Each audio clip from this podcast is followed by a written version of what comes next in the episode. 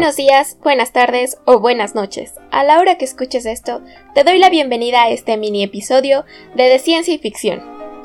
A propósito de la miniserie de La calle del terror, hablemos de la leña verde y las brujas. Si te gustan los cuentos sobre brujas o la historia, sabes que un método, si es que se puede llamar así, de matar brujas era quemarlas en leña verde.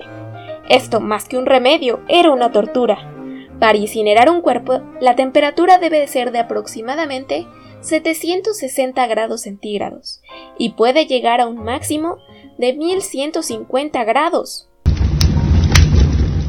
En este proceso de cremación, los órganos y tejidos suaves son vaporizados y oxidados por el calor.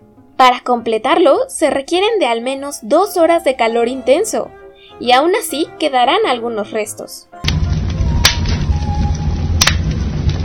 La madera es un material combustible. Cuando se usa para este propósito, se llama leña.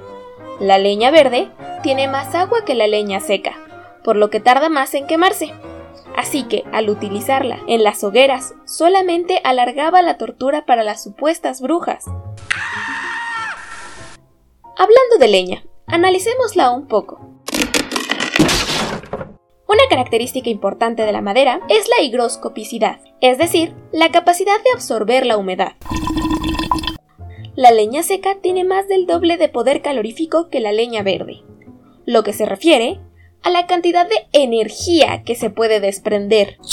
Para que podamos considerar la leña seca, debe haber estado al menos de 8 a 10 meses cortada y partida, ser amontonada al aire libre y luego cubierta y ventilada. La leña seca tiene menos de un 20% de humedad. Para la determinación de las propiedades físicas y mecánicas de la madera se pueden emplear numerosas técnicas. Esta relación que existe entre el contenido de humedad y sus propiedades físicas y mecánicas hace que sea necesario estudiarla. Una forma de medir la humedad en madera es el cicrómetro.